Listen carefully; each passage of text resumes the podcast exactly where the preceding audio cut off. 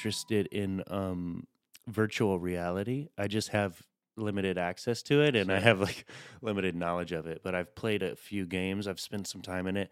I watch a lot of it on Twitch, and Oh, I'm really? just like, I- I'm floored with like what what could be done there. Yeah, and there's theater that is trying to engage with it. I don't think I've Yeah. seen anything that really, really took ownership over it in a way, but I think we'll start to see it more and more. A lot of museum installations have been using virtual reality, I think. But yeah, it's exciting.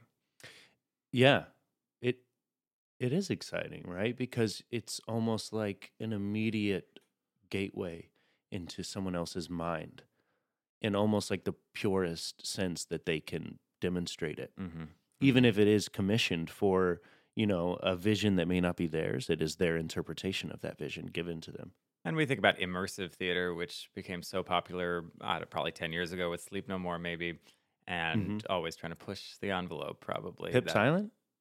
Sleep No More? Pip- Oh, Pips, Island. Pips Island is Oh, the Sleep kids' No More. version Oh, of Sleep, Sleep No, No More. More. Yeah. Oh, right. Actually, right. Pips Island, which I've never seen, is billed as Sleep No More for kids. Right, I don't it think it's is. quite as disturbing or sexual. No, you know. no, it I, I, I haven't seen it either. No. but that's why I said that is because right. that's where my mind goes now. Okay, great. But Sleep No More kind of shook some stuff up. Yeah. People were like, "Whoa!" I still have never seen it. I Me feel like there are a lot of friends of mine who were having these conversations now, which is like we just we didn't want to participate or it was too expensive or whatever. So Yeah, I was at the point in life where it was too expensive, but I don't think about money to a fault. And I was like, it's either that or like me buying a bike. uh huh. And I really wanted a bike Yes. at the time. Right. I'm like, if Sleep No More stand, i- if it's like good, it will stand the Right. test of time. Well, and it has. I mean, it's And still it running. has. So I could go, we could go see it together, We could. That'd be fun. but we may not end up seeing it together. Right. We might be split up. I mean, I've been talking about this recently. It hit when I was in college. And at the time, you know, there were three witches, sort of Macbeth's witches, and two of them are women, or at least originally, and one was a man, and had a habit of pulling what he, I guess, read as gay male audience members into a small room and pulled their mask up and kissed them for a little bit and then left them.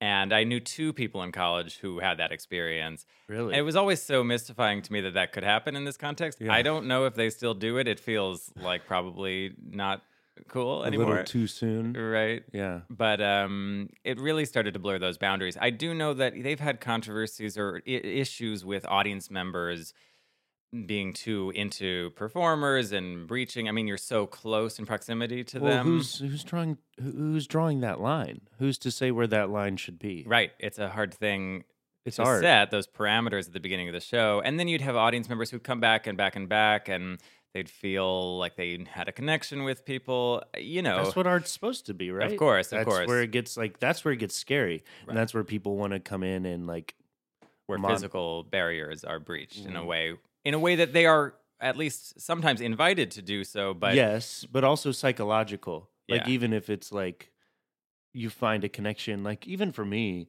like I got obsessed with Ramin. Oh well, okay. If we're being completely fair, he did touch me, and I was into it. Ramin Karimloo. oh Yeah, I met him at stage door, Oh. and I was like, "Hey, man, you set the standard for me, and like, like your performance every time is like new, and this is my second time seeing it. I ended up seeing it one more time, but I was like, anyway, like, and even what you do off stage is very inspiring. You've inspired me to start going to the gym and approaching acting as like a totally different thing. And he squeezed my muscle, my bicep, and looked to the rest of the crowd and goes, "Oh yeah, he has a look for it, huh?" And Oh, everyone wow. started laughing. funny I had a terrible haircut at the time, but I felt good. okay geez what show was it Les Mis. Les Mis, okay. Yeah. Oh yeah. nice Oh yeah. right see so, so you were open to that or it was friendly Well, yeah, and then but but all that to say, even if you take that aside, like I've I have had obsessions with performers because of performances I've seen to the point of like being psychologically connected or addicted maybe. I don't know. Mm, mhm. So it's like I don't think yes to to talk about the physical barriers being crossed that is important to talk about but I think also like there could be ways in which the show is messing connecting with people in ways that are scary that don't have anything to do with like physical touch Which is why I think the stage door is such a fraught place. It sits in the barrier, In the, the transition, barrier, yeah, right? it does. And actually, right now, you're seeing some shows enforcing a ban on stage dooring as a practice because of the virus. well, smart. yeah. But uh, it is this weird space where people are coming out and they're no longer playing the character, but there was an expectation. And I don't know. I I think people get, you know, weird about uh, clinging to what a person sort of was or just did on stage and thinking that they know that person, you know, and it's a different person. And yeah, there's just such an expectation from certain people, younger people, I think, that they're going to stage door and they're going to get attention and it's part of the job. And most Broadway performers, I think, like that part of the job, but I think you're never always dying to go out and greet people for half an hour. It's not part of the Right. contract, you know? You're only human. Yeah. You know. Yeah.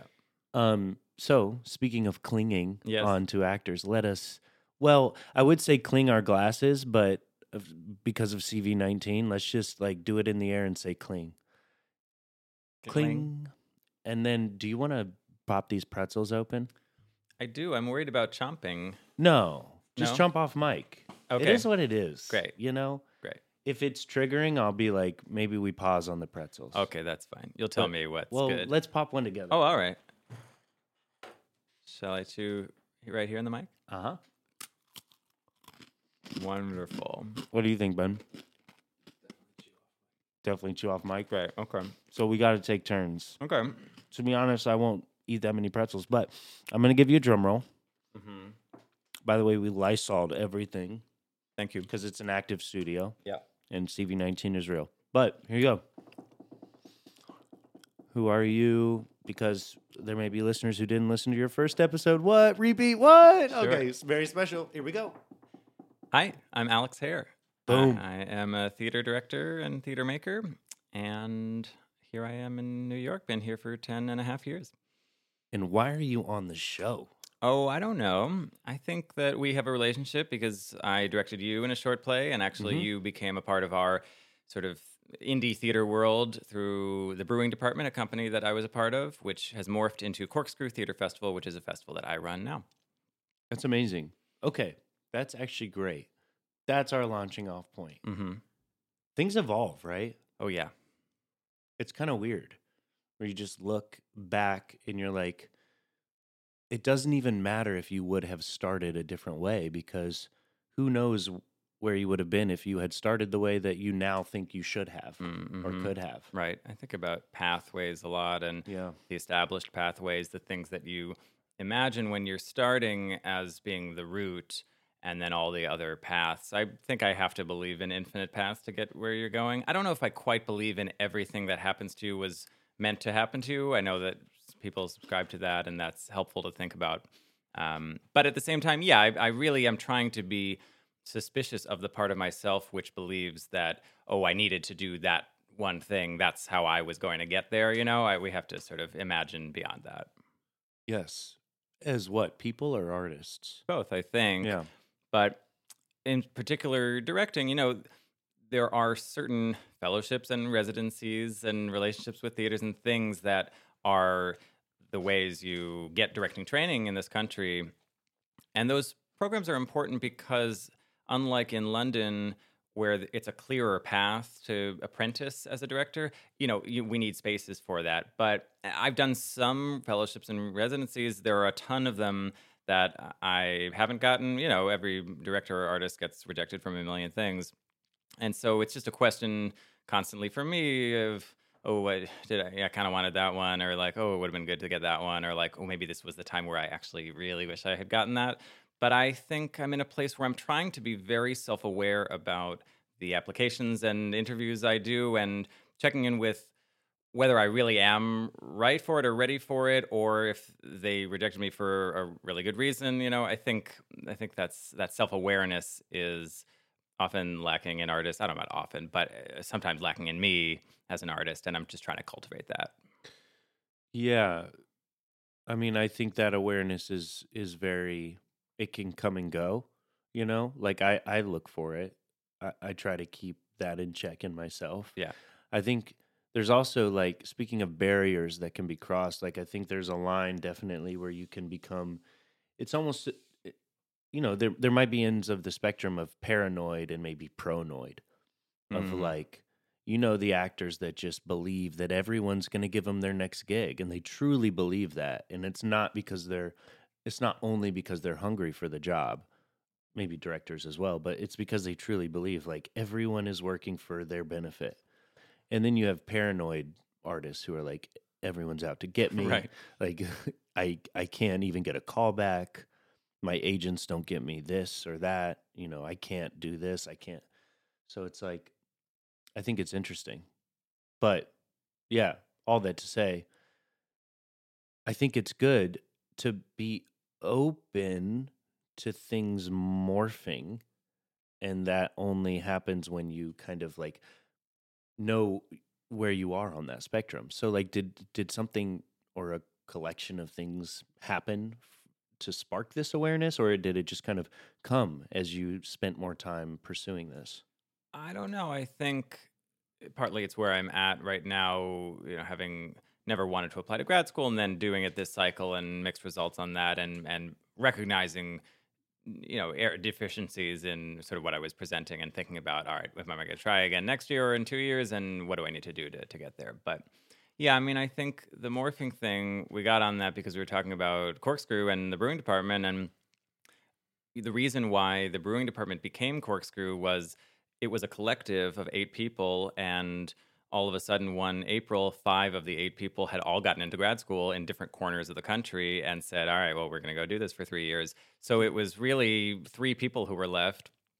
Tom Capusta, who is now the artistic director of the festival, and me, and then uh, this guy Matthew McShane, who was the founding literary director. And we really didn't know what we were going to do, and there was no reason for the three of us to have a theater company, really. And then, you know, Fringe Festival announced that it wasn't going to return in the summer of 2017, and that's when we, along with Alex Donnelly, our executive director, started to create the idea for it. But the brewing department is still, I don't know what you'd call it, the sort of legal entity behind Corkscrew. So if you get paid by Corkscrew, you're getting paid by the brewing department. It's just a funny little vestige, I think, hmm. to me, of what that company was, which doesn't exist anymore. The only other vestige, I think, is our Facebook page. And if you have a dead Facebook page, you might know that every couple of days you have a notification and it says, You got three new likes. And I don't know what they are, but they're clearly robots or something. So, Yeah. anyway, the brewing department co- pops up on my Facebook every couple of days like that. that's funny Yeah. i guess you have to be og Uh huh. uh-huh. know to like catch that Yeah. Yeah. um man yeah it's so it's it's interesting because when we met i was at a point in the process where i was um f- freshly graduated Mm-hmm, and i was like figuring out what it is not only what it was to like be an actor but what it was that i wanted to do and so i was like kind of just an a sponge absorbing everything Mm. and ready for everything. Definitely not pronoid, but I was definitely like open to the fact that like when I met you, for instance, I'm not trying to be cheesy. It's not just because you're here, but like when I met you, I was like, I'm gonna there's like I'm gonna talk to this guy again for sure. I don't know in what capacity, but like I didn't feel like either of us were um hungry in the sense of like trying to use each other to climb any type of ladder. We Mhm. were we were like hungry for connection. Yeah. And I it was refresh it's a refreshing thing and it just kind of like like this awareness of what it is to be an artist and have the, you know, what where it is you're going and setting intention. Like I think connection like that kind of comes in waves and, Yeah. and it passes. So one of the things that I've been trying to do is be more attuned to when I feel that Totally. and letting that kind of guide the next thing. You know, we were kind of talking before you pressed record, before Ben pressed record, like what what is there necessarily to say on a second episode when I kind of like did when we've done the spiel of like where we're coming from as an artist. Yes. It's like, well, now we got the exposition out of the way, and it's like now the narrative begins Right. type of thing. Yeah. And I think that some people don't see it that way, so they get lost in it and it becomes a grind and Mhm. then they realize that they're not like doing things in the way that they need to need to be doing them. Yeah, I think it's very, very easy to get caught up in climbing a ladder, and certainly I have. And uh, korde Tuttle is a playwright who I've become friendly with, who has a, by all accounts, wonderful play called Graveyard Shift, which is just closing at the Goodman Theater in Chicago, and I hope will come to New York at some point. But korde was writing on Instagram just about trying to shut out the noise of what the reviews were and those parameters of success and trying to double down on or dig into just the pursuit of truth as an artist which is messy and is not quantifiable necessarily and not always something that you can speak in an artistic statement about or, or at a uh, opening night party or you know those sorts of things that are the career moves that you have to make and that stuff is really hard to invest in long term i think but it's the thing that keeps you going if you're able to lock into it after you know the 10th rejection of the day uh, for some fellowship whatever Yeah. You know, and I keep returning to this. It's definitely a thought based in Christian doctrine of like general and special revelation. hmm. And I think that that can also happen. I think um, there can also be, um, I don't know, there, there can there can also be a, a different level of awareness that is not as surface level or as like general as that. If that makes any sense. Mm-hmm, mm-hmm. Yeah.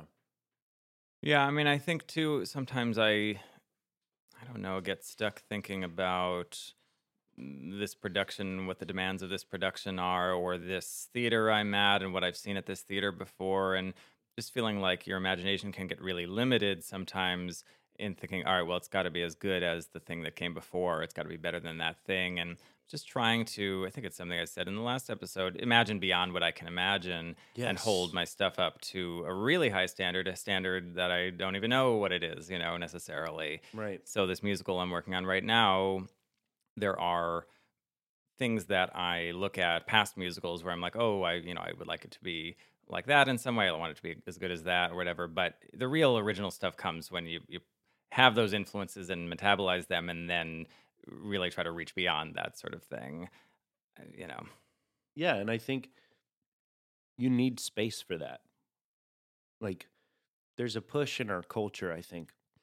I mean, capitalist culture that's even permeated the art scene of like always produce, always make, make more, make more. It's like no, maybe find what sparks you.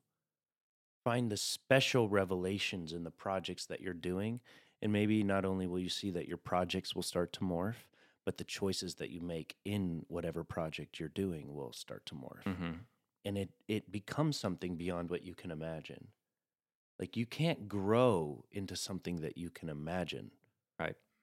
Because there's a cap to that Yeah. so that's not that's inevitably not growth Mm-hmm. Mm-hmm. that is like go that's reaching a point that's a point on a line and the things that i'm finding in my life that i'm that i'm gravitating towards well actually no the things in my life that i find i'm gravitating away from are things that have a point like for me weightlifting like i get it and i do it for health reasons but like i can only get as yoked as strong as x you know Right. i can only get this heavy before i start having serious problems or i need to start taking serious drugs Mm-hmm. it's like I don't want to do any of that. Right.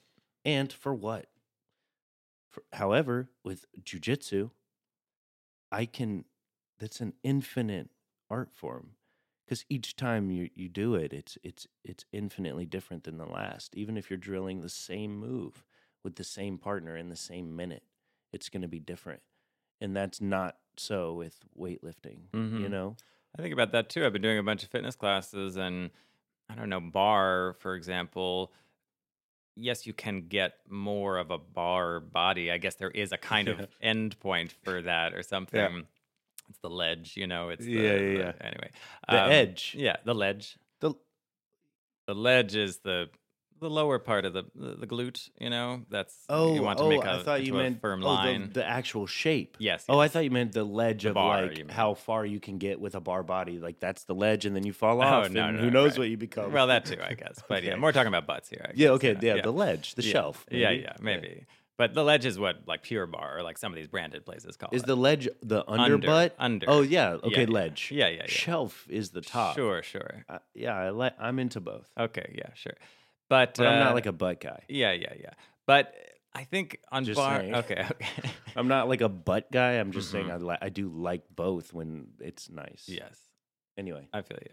But barre, you can do you can focus all on the ass if you want, really. But it's also about being able to go through that whole thing Mhm. without needing to stop or take a break or being able to push through it, you know. And I don't think I've been in a barre class where I've been able to do the whole thing from start to finish. But it's a goal that I feel like has more to do with what you're talking about with jujitsu than with weightlifting because it's just more about you know your stamina and your you know abilities and such and you can always make that a little bit harder for yourself in certain ways or go a little bit lower whatever it is. Mhm. so it's Yeah. less about those tangible goals and more about the the journey not the destination I It guess. is. It's the journey and it's not the destination.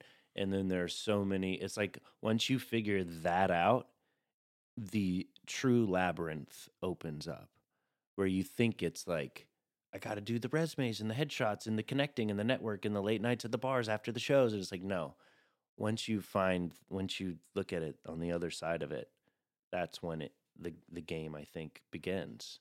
And you look at the people who truly inspire, at least for me, truly inspire me as an artist, is when they were making moves where at the time it was radical. Mhm. Even The Rock, who's the most streamlined Hollywood example right now, it's like no, he did something super weird for like what he was. right yes Even a- as a wrestler, that was weird. People were like, "You're driving how long to get paid what to do what?" Hmm. You know, he was in Tennessee. No one knew about him at all. It was like super shady. I was in maybe third grade, and my best friend was really into wrestling, and so we Mhm. went to see a wrestling WrestleMania, I guess, event, and we created a poster, and it was like an a- animated version of The Rock, and yeah, The Rock was like a big figure growing up in New Jersey in the late '90s, early 2000s, I think. You drew him on the poster. Oh yeah, you drew him on it's the poster. pretty gay now that I think of it. I think because he always wore Well, you know what he It's wore. all- yeah. I mean, you know, I think about that with wrestling, a lot of sports. Homoerotic is kind of like a term where I feel it's like weird to use, not because I feel like it's weird to say homo, because there are some people that feel weird saying that, and that's why they feel weird saying like homosexual. Mhm. At least where I grew up, like mhm. Chattanooga, they're Oh, like sure. homosexual. Yes. I'm like, it's not funny. Yeah. Anyway, ho- like I think a lot of like sports are um, erotic. Just period. It doesn't matter who's doing it or what they're doing, but especially the wrestling ones. You know, wrestling is erotic. Yeah. And even the sports that aren't erotic, the sports that are just straight up war, are made erotic, like um, cheerleading. Uh huh. Just throwing that into like football, Yep. where it's like, no, these dudes are just getting brain trauma. We don't need sex on top of that. Mm-hmm. And then you might pull out that word homosocial from queer theory. Homosocial meaning just areas where a lot of mostly men congregate or mostly women congregate.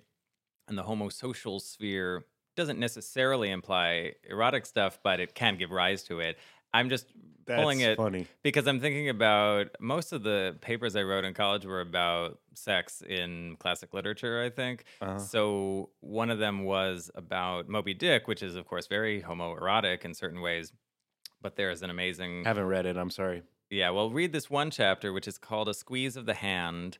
And it's about. You're telling me to read it? I am. Oh, It's three pages. But it's Ishmael and all the men on the ship with a big vat of whale sperm, and they're plunging their hands into it and they're squeezing out the sort of globules to make it wait, wait, smooth. wait. Globules? Globules. I love it. Uh huh. And their hands are brushing against each other's hands, you know, and he feels a kind of brotherhood there. Whoa. So that's like homosocial, Oh, homoerotic. I mean, you yeah, know? your hands are covered in sperm. Yeah, you're yeah. like brushing hands with other men. Right, exactly. And so, anyway, that's homosocial to me. There's also Sure. something sort of beautiful about it. And Dave Malloy Sure. has written this Moby Dick musical, which will come to Broadway or off Broadway soon, I'm sure. And I think there is a number that is a beautiful choral number called A Squeeze of the Hand. Okay, so that is like to me a metaphor for like this may sound cheesy, but like community. And like community is sticky, community is messy. Sometimes it smells weird, sometimes it tastes weird, sometimes it tastes good, sometimes Uh-huh. it smells good. Some people like it, some people don't. Everyone needs it.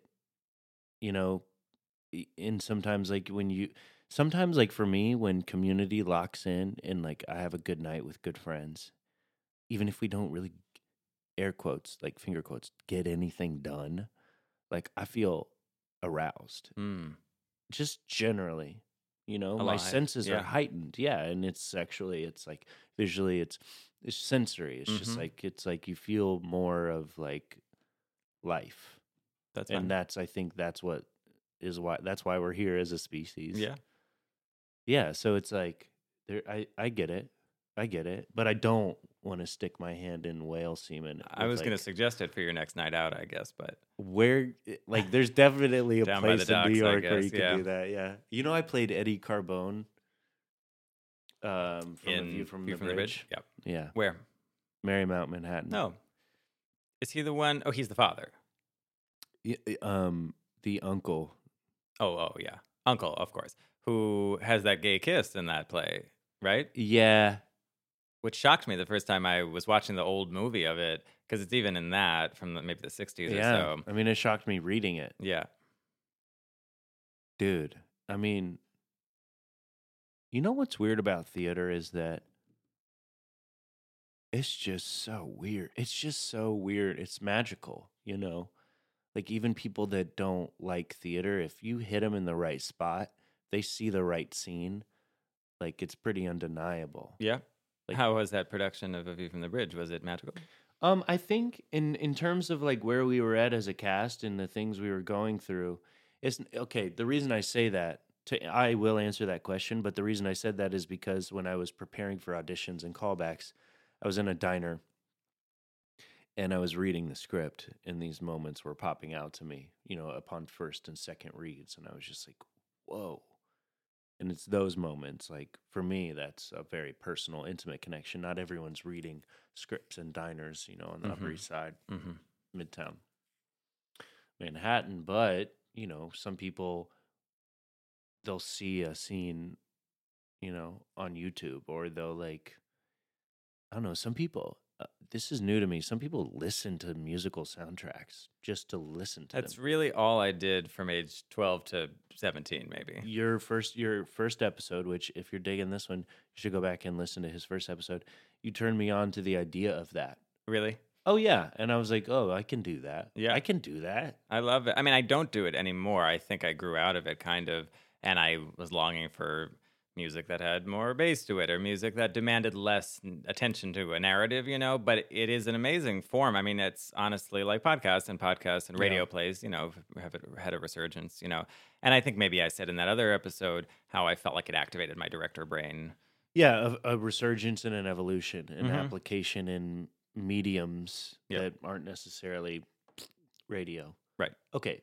And now to go back, answer the question: Were were there magical moments? Did we find magic in that production? Sure, Did you have a Brooklyn accent? I did. I did the whole thing. I gained a lot of weight. really? But I did that. That was like that's my joking voice of like going down to the docks. Yeah, but I was much older, and I Uh-huh. was much more like pervy uncle-ish. Yeah, you yeah. know. But um, anyway, I think the the magic was in the nuance of what we presented, not even in terms of like were the dialects as accurate as they could have been, was the blocking as was the set as good as don't really care about that. And my my goal kind of is because when i saw the set like i'm not trying to shit on people's work because i know this set designer and he does great work and i like him even though he's been rude to me several points. It's just the the stress in the air you know i don't Mhm. think deep down he's a bad guy but when i first saw the set i was like i'm going to have to work this is all, this is legit what i thought i didn't think oh it's shit a lot of people shat on it. I don't care. I thought we're going to have to work to justify this, like as actors, because it could work, but we have to fill it. Like we're filling the space. yeah. Where the world is not built necessarily for us. We have the lines. We have to b- continue building the world. That's not a res- that's not a load that is coming off of this responsibility. It's an interesting thought, and I haven't acted in a little bit. I sort of made a transition away from acting in college, and then I even acted a little bit after. But you're right that you don't have that power as an actor to change the environment unless you are the lead on Broadway and you're getting paid five hundred thousand dollars a week or whatever it is, and then maybe you do have a say in what it is. But oh, you have the a actual physical set. yeah, yeah, Oh, yeah. cool. But Oh, you have a cool. but you have a container that you have to fit within, and you have all of your castmates and collaborators who also have to fit within that. And tech is a really fraught moment where you think maybe you know what it's going to be like because maybe you saw a model on the first day of rehearsals, or maybe you've been playing with what the playing space is in rehearsals, but you always get there and it's always different. And sometimes it's a good different, but in the case of this production that you're talking about, it was a more of an adjustment than perhaps you were hoping to have to make, you know, but but yeah, you gotta you gotta make it work. I mean, for a director, you gotta be maybe thinking about how to really change the space, but an actor has to probably fit within something, I guess. Yeah. I mean, and it's weird too, because acting for a college production, there are so many variables that are no longer there when you, you're doing it professionally, you know? Like budget necessarily.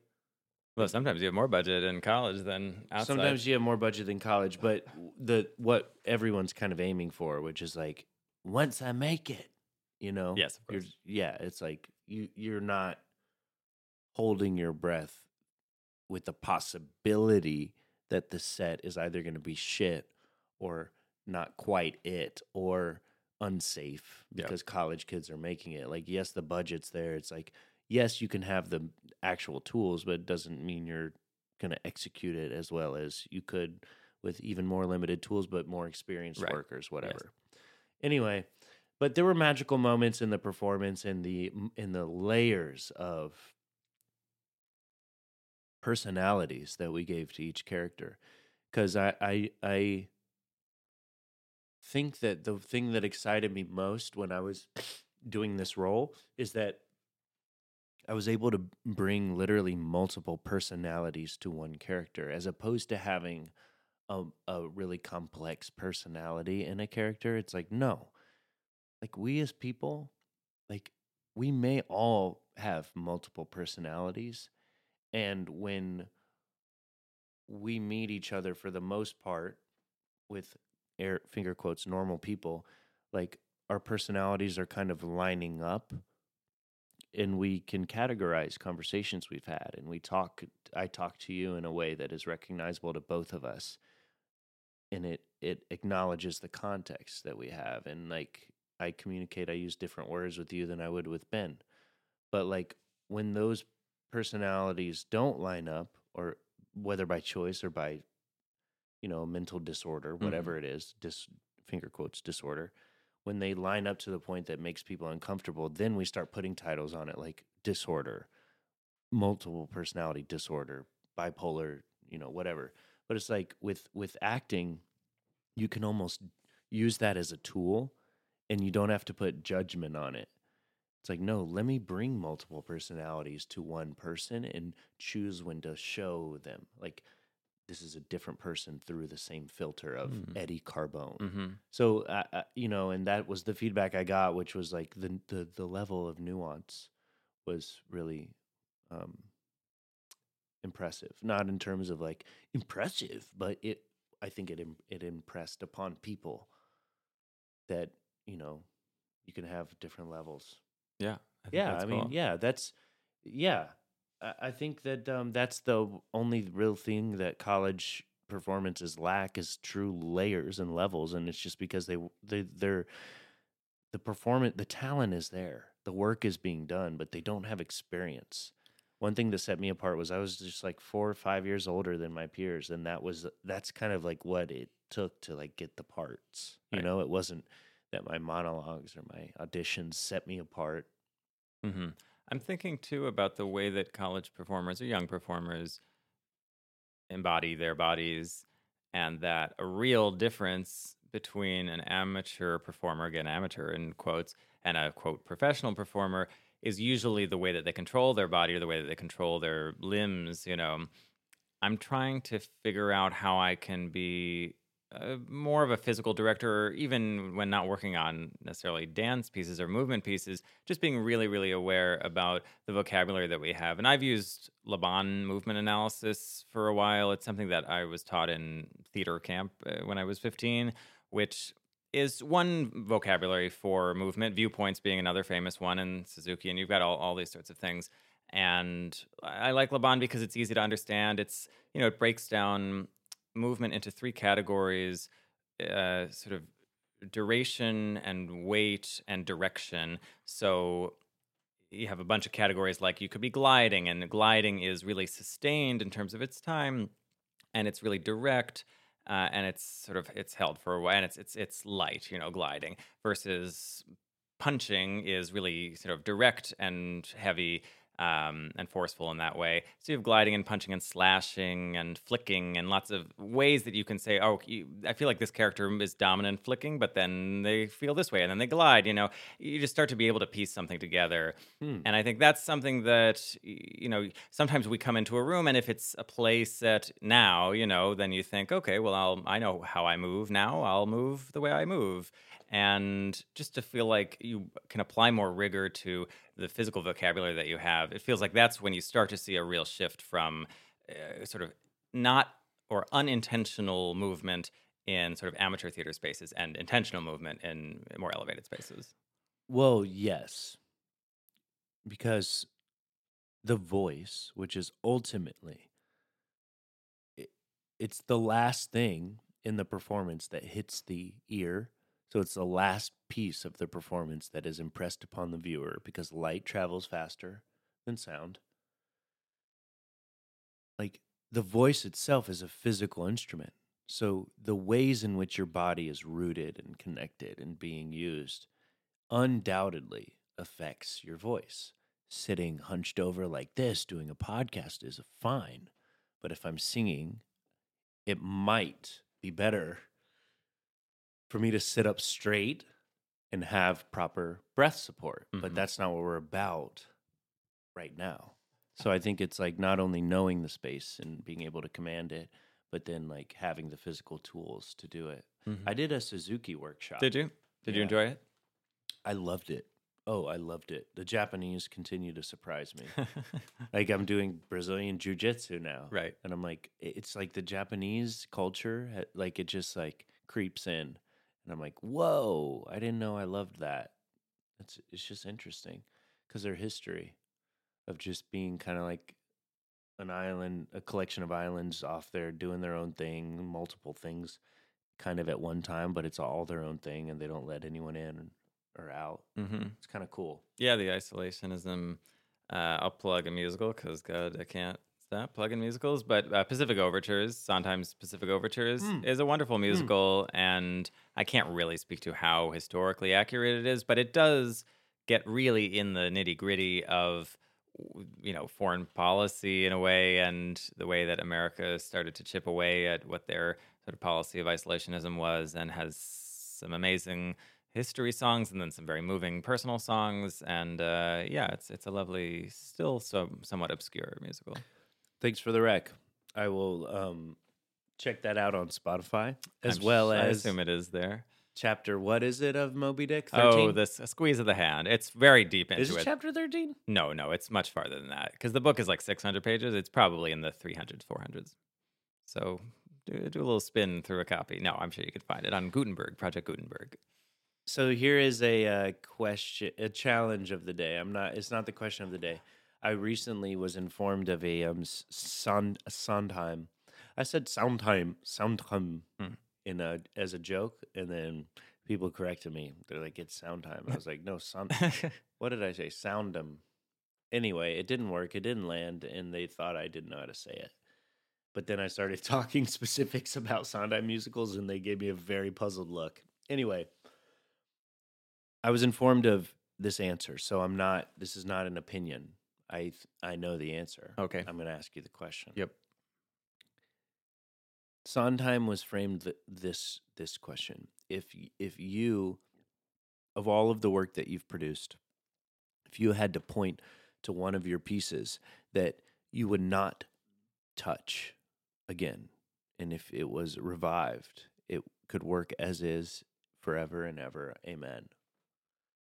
Which which of his pieces do you I don't know. He, he points to? I don't know because I haven't. Yeah, I haven't heard this interview before. I know Fair. that he has regard for Sunday in the Park, so that's not my answer, but it's in the mix, I guess. And I feel like Merrily is his most personal thing, his most autobiographical thing, so that's in the mix as well, even though it was a popular failure at the time. And I mean, he's shown a real enthusiasm for people reinterpreting his work with the West Side Story thing in particular, and Company actually having just started previews too. I don't know. I have tickets to that. Do you? Yeah, I'm excited to see that. My friend sat right behind him Oh, really? as he was like taking notes Oh, nice. Yeah. I don't know. I guess I, I'll say Sunday in the Park. What was the answer? We already talked about the topic earlier. Oh, I said I'm not a butt guy per se. uh huh. That's a clue. He's got a musical about butts. Um, I'm not an ass guy I per see. se. Yeah, sure. Assassins is really, really good. I was just Yeah. looking at it uh, er, a couple months ago um, for an application. I was just thinking about what my production would look like. And Presidential Assassins, I mean, it's so different in today's context than it was in 1990, 91. Oh, yeah. And I think my take on it, I won't go into specifics in case I ever get to do it, but just thinking about the real anger, violent anger that people have towards presidents of late, not just Trump, but also Obama, having stoked a lot of really violent anger uh, on the other side. And I guess it feels like this impulse to assassinate, though we haven't heard in the news about too many attempts to assassinate President Trump recently just feels like it's much closer to the surface and much more mainstream and widespread than it was in 1990. So where it used to be a show that's like, hey, look at these funhouse mirror people over here and recognize that they are you. I feel like that's not so unusual anymore necessarily that the play has something different to say to us now because there's it's easier to identify with that kind of rage. It is easier. Yeah, it is easier to identify. I think it's riskier though. Like, even as a director, imagine your Google search history. Mm-hmm. Like, how much longer, I guess, is my question. How much longer are we going to be able to produce art without, we kind of touched on this earlier, without censorship on any level? Whether it's the venue being like, this is not in line with, or whether it's the, you know, the platformer like YouTube setting guide community guidelines that are, you know, in contradiction to our rights, you know, amendments, whatever it is. I, I just, yeah, I don't know. Like, at what point, how much longer are we go- going to be able to tell stories like that? To do the research, to, to, to project those visuals into like space in people's minds. Mm-hmm. I think with assassins and with anything that has guns in it, you know, we as theater artists need to be thinking, you know, carefully about why it's there and Yeah. if it's doing harm. There's a moment in the West Side Story revival. I saw an early preview. I haven't. I, uh. I know. I was given a free ticket. I don't know that I would have wanted to support it with money. I don't know if that's a namby-pamby excuse of a thing, but I, might- was curious to yeah, see it, and I'm I was closer free. to that yeah, opinion. Yeah, yeah. Yeah. But there's a moment, or at least there was at the time, where Maria, at the end of the show, where she's sort of moving her gun around, pointing it at people, points it at the audience, which to me felt like, you know, rude to an American audience, to, and not really that provocative, just kind of annoying, you know. And in Assassins, in the revival from 2004, which actually was a really formative thing for me, probably the first like really adult musical that I ever saw there was a moment at the end of the show where all the assassins line up and they point their gun at the audience, or rather, it, they start sort of on the ground and then raise them up towards the audience and then up into the sky, and then they all go off, and that's the end of the Oh. show. And I feel like at the time, in a moment where gun violence was on the rise in schools in certain places, but not nearly what it is now, or not as talked about, whatever, it, it didn't rankle quite as much. But I think now it feels, yeah, rude. yeah. Oh, hey.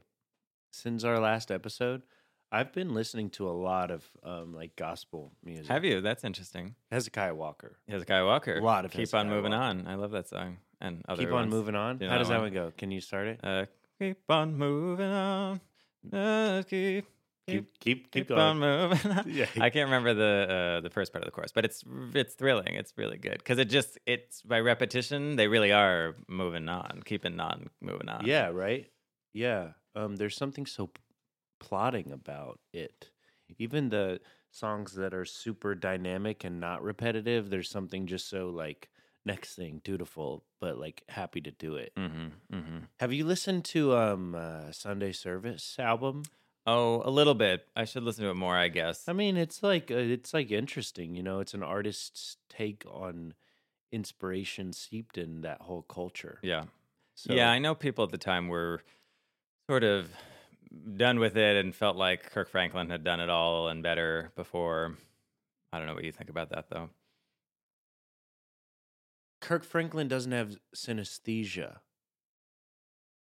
Kanye has Kanye, synesthesia. he says he does. Huh. I mean, I think with all of the craziness that may come with an artist, I don't think like he's necessarily lying or crazy about everything. That to me doesn't seem out of the picture because he went to art school for painting Mm-hmm. before he pursued music. Oh, I didn't know. Yeah, so he he's like an artist. So and so that that to me is like it makes sense for all of it. You know, like not only Yeezy and the- the fashion line, but like the way his music works visually to me, I see things and I feel things and I taste things, I smell things. I think he's working on a different level, not to put him on a pedestal. I just think he's literally wor- he's working with different tools. He has different tools.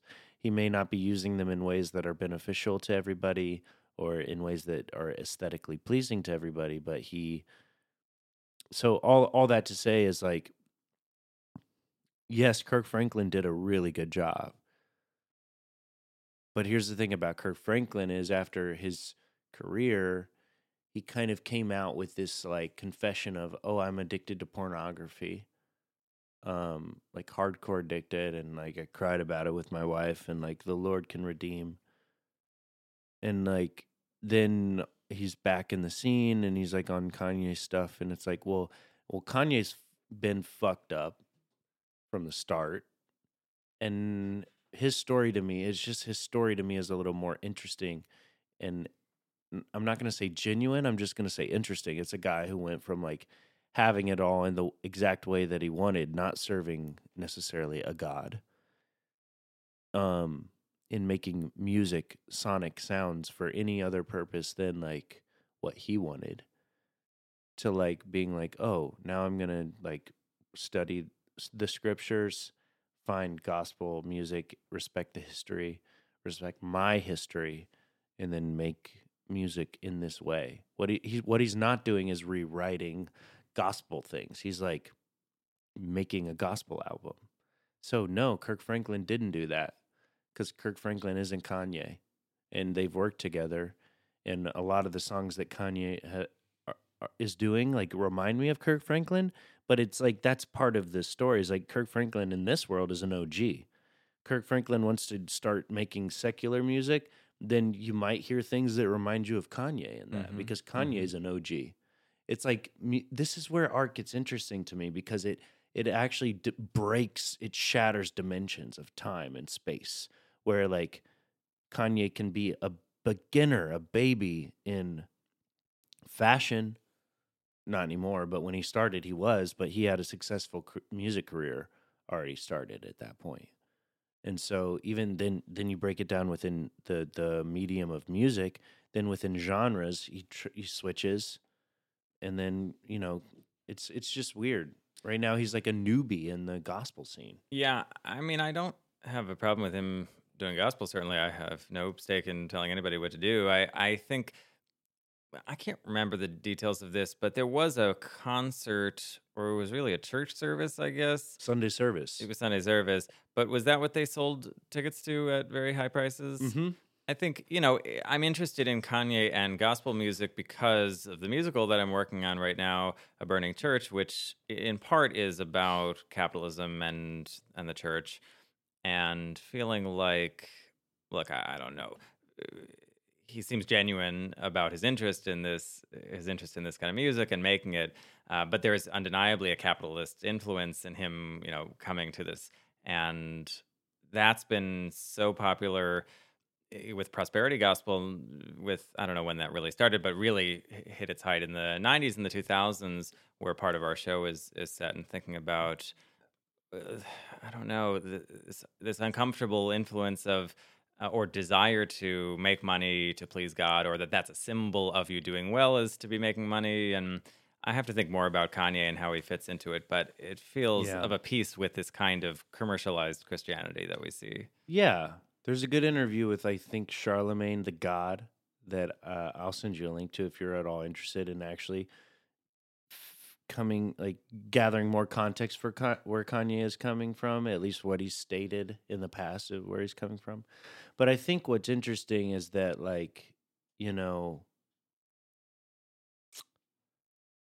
through uh, you know if he actually wanted to just do to to lock it down and and make money then he could limit releases but instead he's choosing he put up the whole album on YouTube. If you have a computer YouTube is free. You can listen to the album for free. If you have a Spotify thing you can listen to it. Many many many many infinite streams he's not getting paid that much for it. You know if you are his fan or if you are touched by his music you don't need to go to a sunday service. You don't need to buy yeezys. Those are that's choices that's the game to me that's that's consumerism that's capitalism and the thing about kanye that he's professed is that he works for jesus now so everything he does is going to be a Jesus filter. So I don't think he's bringing religion into capitalism. I think he's still going to try to make money, but everything he's about now is about Jesus.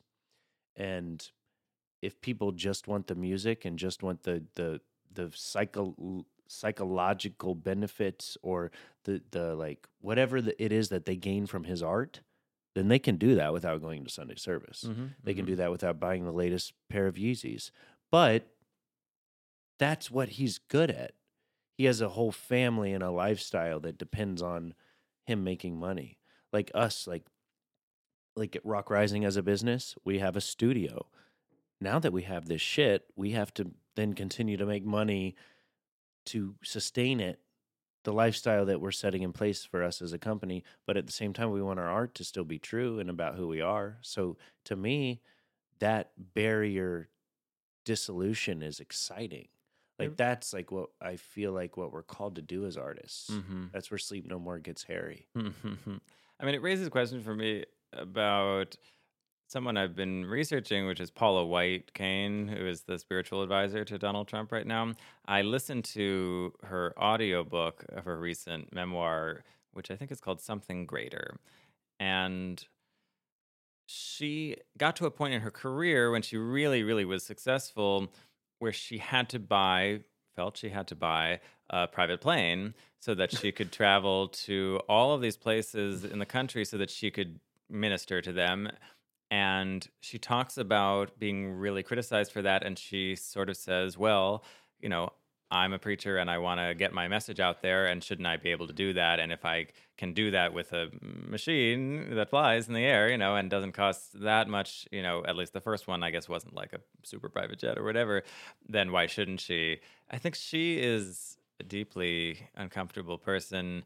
And honestly, reading or listening to her on 2.0 times speed, you know, because I just needed to get through it, i- i- her whole life story is very much what the prosperity gospel is, which is, you know, grew up in a trailer and father died by suicide when she was five and really and found Jesus at 18 and then, Hmm. you know, really became one of the wealthiest sort of Christians in the world.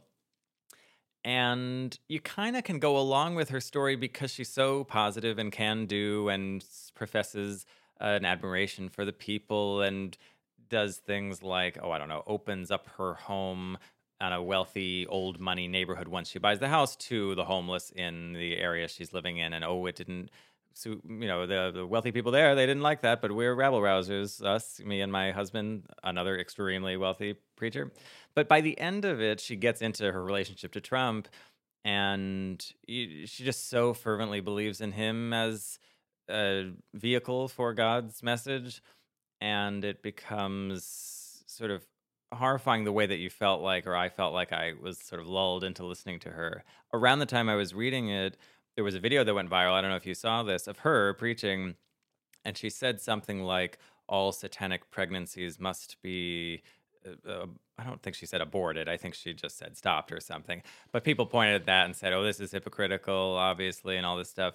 I think that she really does view things in terms of holy and satanic. I don't think that she would say, and she defended herself by not saying that she thinks immigrants have satanic pregnancies or unwed mothers or whatever. I think that she just has a different frame of reference. But of course, at the same time, I think what she would consider satanic would include all of these things that we feel she doesn't agree with as a sort of really evangelical person. Um, I haven't quite. I think I was reading that to find not empathy, but just to understand her more emotionally. And I think I do a little bit now, but God, there's lots of layers of artifice there too. Yeah. Yeah. Um, yeah, let me run this past you. Mm-hmm. I feel like you're a good litmus test for me Mm. with certain ideas. Here's one.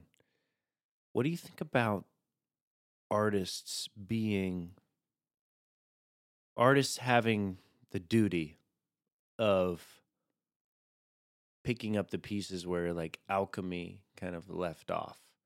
Like we are in a sense alchemists where we are it's not the pursuit of gold because not like a lot of us are not rich. We're not swimming in gold, but the work is still being done because we can see it manifested. So, like, what we're doing is we're bringing our intellect, our intention, and we're making physical manifestations of that, sometimes in forms of light with video, vibration with sound.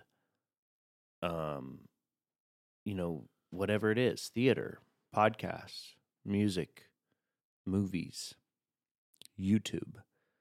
Um, you know, we're we're bringing our will, which is in many ways to us something that only exists up there in our imagination.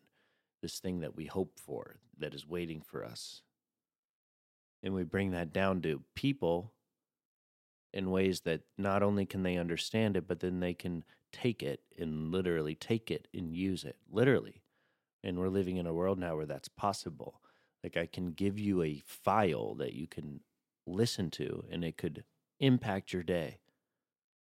You know? Mm-hmm. and we can think in terms of that. We can get super specific. What intervals make people feel good? What intervals open people's minds up to being more open or to what what intervals trigger people's emotions like in terms of or like ah or mm, like we have these tools and we have knowledge that we may not be tapping into so it's our duty to pick up we are the we're alchemists Hmm. Mm-hmm. I could get on board with that. I think the duty, the responsibility. It's hard for me to think about it in those terms. Maybe just in terms of what I'm making right now, which yes is usually about me burrowing into some area of research to then create a thing that hopefully expresses a, something I feel in my viscera, you know.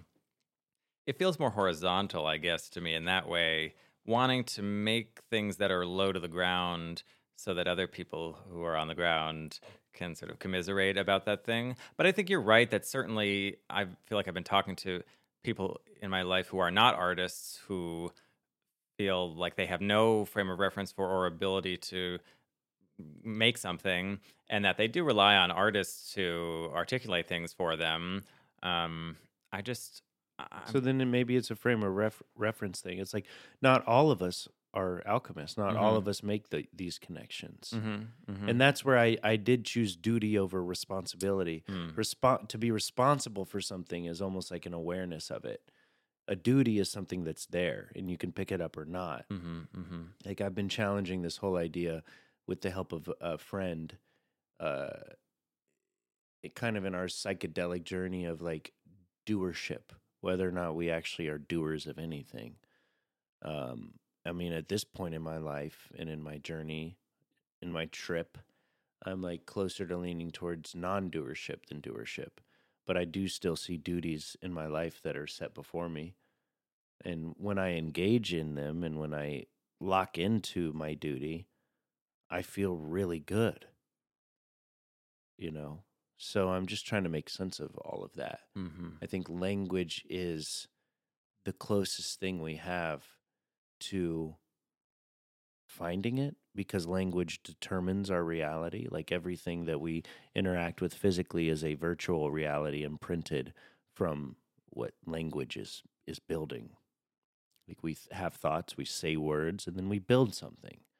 So I'm just trying to make sense of it all. So thanks for being a sounding board. Yeah, I mean, uh, Toni Morrison has that quote, that famous quote about language, and I don't remember it word for word, but just the idea Yeah. that we die and that brings meaning to our lives, and we do language, and that is how you know how we feel our. Oh God, this is not what the quote is, but anyway, it's about the power of language to articulate certain things about about our lives.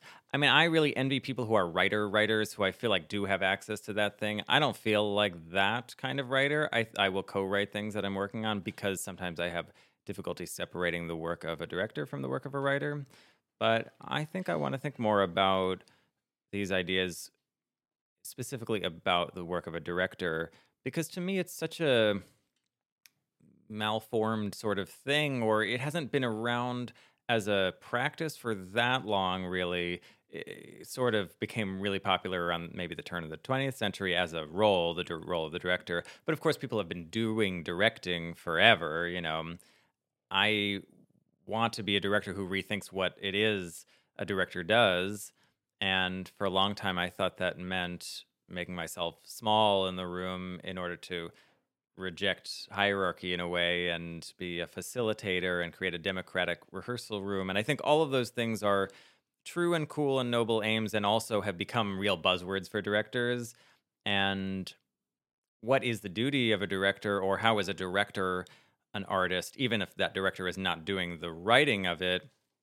I mean, a part of it, I suppose, is you know creating the vision and supporting other people's visions and bringing that all to a head and a director sees for other people i guess or a director creates the space for other people to all get in line with one thing and then that's the thing that an audience is going to receive um, but i think there's more to being a director than i think there is and i'm trying to figure out what that is i guess That's the alchemy. Yeah Yeah, because al- alchemists they were not only searching for other people but for themselves. hmm I don't know. I think there's something to it, Hmm. E- even like just metaphorically. Yeah. for myself. yeah Anyway, I got got to wrap this one up.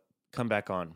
great Uh, this has encouraged me to like do this more frequently. So mm, hopefully, the next time you do come on, it won't be as long as this one. Little check-ins i, I, like love it. this. yeah yeah. This is actually kind of sparking my soul right now. Great. And in terms of like going back to Rock Rising, we were talking about vetting projects and like trying to approach them in a more mature manner. Mhm. If this was something that happened more, I could see this being a thing that um, that I do more. So anyway, um, I know you're working on a musical right now. yep If there's anything else you want to shout out before we play a closing game, do Hmm. that right now.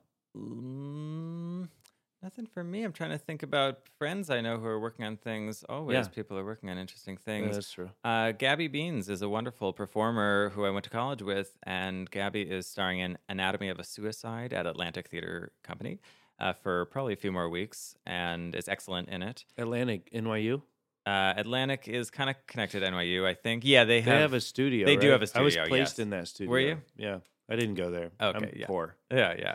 Well, that's a good. Uh, it's a good production, and yeah, it's a good program. But yeah, I didn't know it was. Uh, I don't know the people who who go to it so much. It's it's a it's a wing of NYU, like playwrights is a wing of NYU. Yeah, and, yeah, and yep, All yep, those other yep, still out there. yep. Yep. Out, Um, yep. Okay.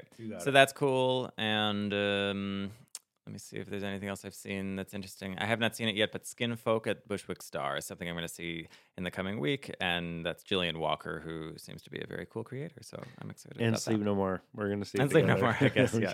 I'm Right. kidding. Yeah. Let's go to. Oh, Pip's Island's done, right? Is it? I still see that big, big billboard. Me too. It's yeah. on or the big, 42nd. big, the big, big place. Yeah, the window uh, paint uh, Yeah. poster. Yeah. Yeah. Yeah. You know. It's probably there. All right. Here's the game we're playing, and this might be where you hear the doom doom doom doom Uh-huh, doom doom uh-huh. doom. I think that that's the right pitch. I'm excited to find out. Anyway, mind meld. Okay. Do you know how to play? You're a director. Remind me.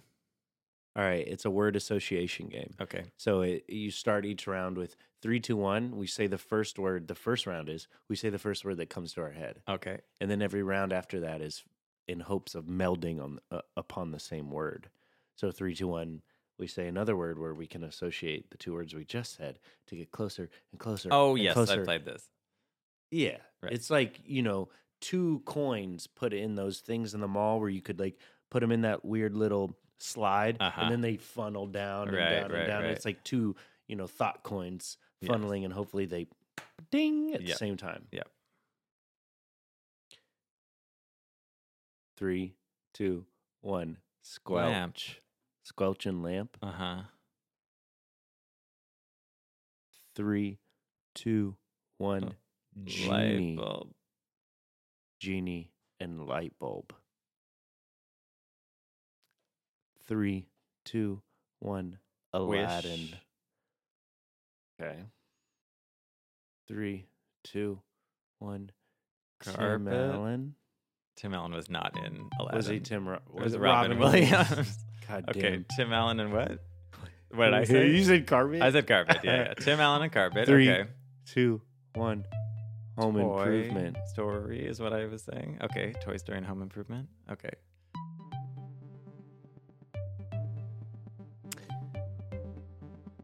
Three, two, one. Commercial. Disney. Oh, I was gonna say Disney. Okay. Because ABC became owned by Disney. Home Improvement was on You it, said so. Disney. I said commercial. Uh-huh. Okay. Feels close, but I don't know. Three, two, one. Disney Animated. Plus. Animated. Disney Plus animated.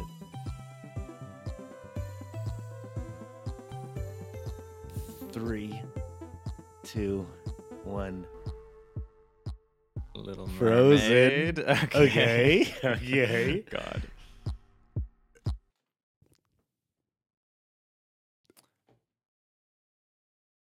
Oh. Okay. I Three, communicated something to you. Two, okay. one. Princess. Princess. Oh, Oh, yeah. Yeah. Fantastic. Oh. Really good. Should we end it? I feel I think so. We All gotta stop. Boom. Nice. Let's cling. Uh, audio, audio cling, or auditory cling. Cling. Cling.